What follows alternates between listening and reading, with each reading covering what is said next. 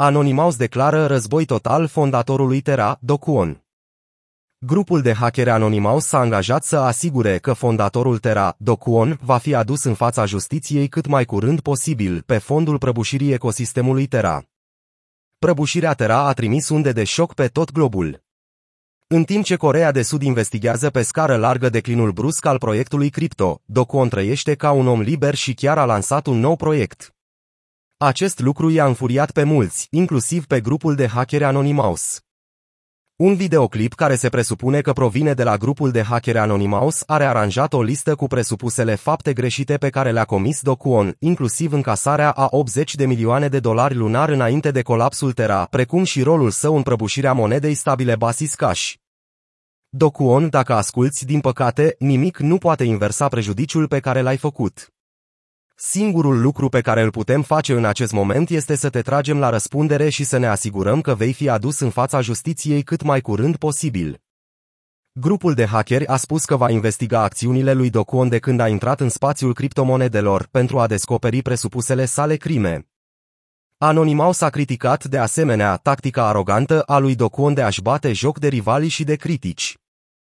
Creat pe 4chan în 2003, Anonymous este un grup internațional descentralizat de activiști cunoscuți pentru planificarea atacurilor cibernetice împotriva instituțiilor guvernamentale, agențiilor, corporațiilor private și chiar a bisericii scientologiei. Videoclipul a reușit să strângă un total de 67.000 de vizualizări la momentul redactării acestui articol. Anonymous are 289.000 de abonați pe YouTube. Nu doar Anonymous îl investigează pe Dokwon. Recent, instituția de presă sud-coreană JTBC a raportat că o echipă de anchetă de la Procuratura Districtului de Sud din Seul a impus o interdicție de călătorie membrilor cheie a echipei Terraform Labs. Interdicția a fost pusă în aplicare pentru a elimina posibilitatea ca oficialii cheie din cadrul companiei să fugă în străinătate pentru a evita investigațiile suplimentare. Raportul a evidențiat de asemenea că CEO-ul Terraform Labs, Do Kwon, care este o figură cheie în anchetă, locuiește în prezent în Singapore, care se află în afara țării.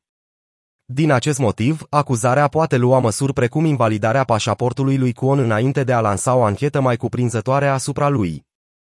În mai, binecunoscuta echipă de investigare a criminalității financiare, cunoscută sub numele de Grimrea Persofie a fost reînviată în Corea de Sud pentru a investiga prăbușirea terăi. Echipa, formată din diversi autorități de reglementare, se va concentra pe urmărirea penală a fraudelor și a schemelor de tranzacționare ilegală.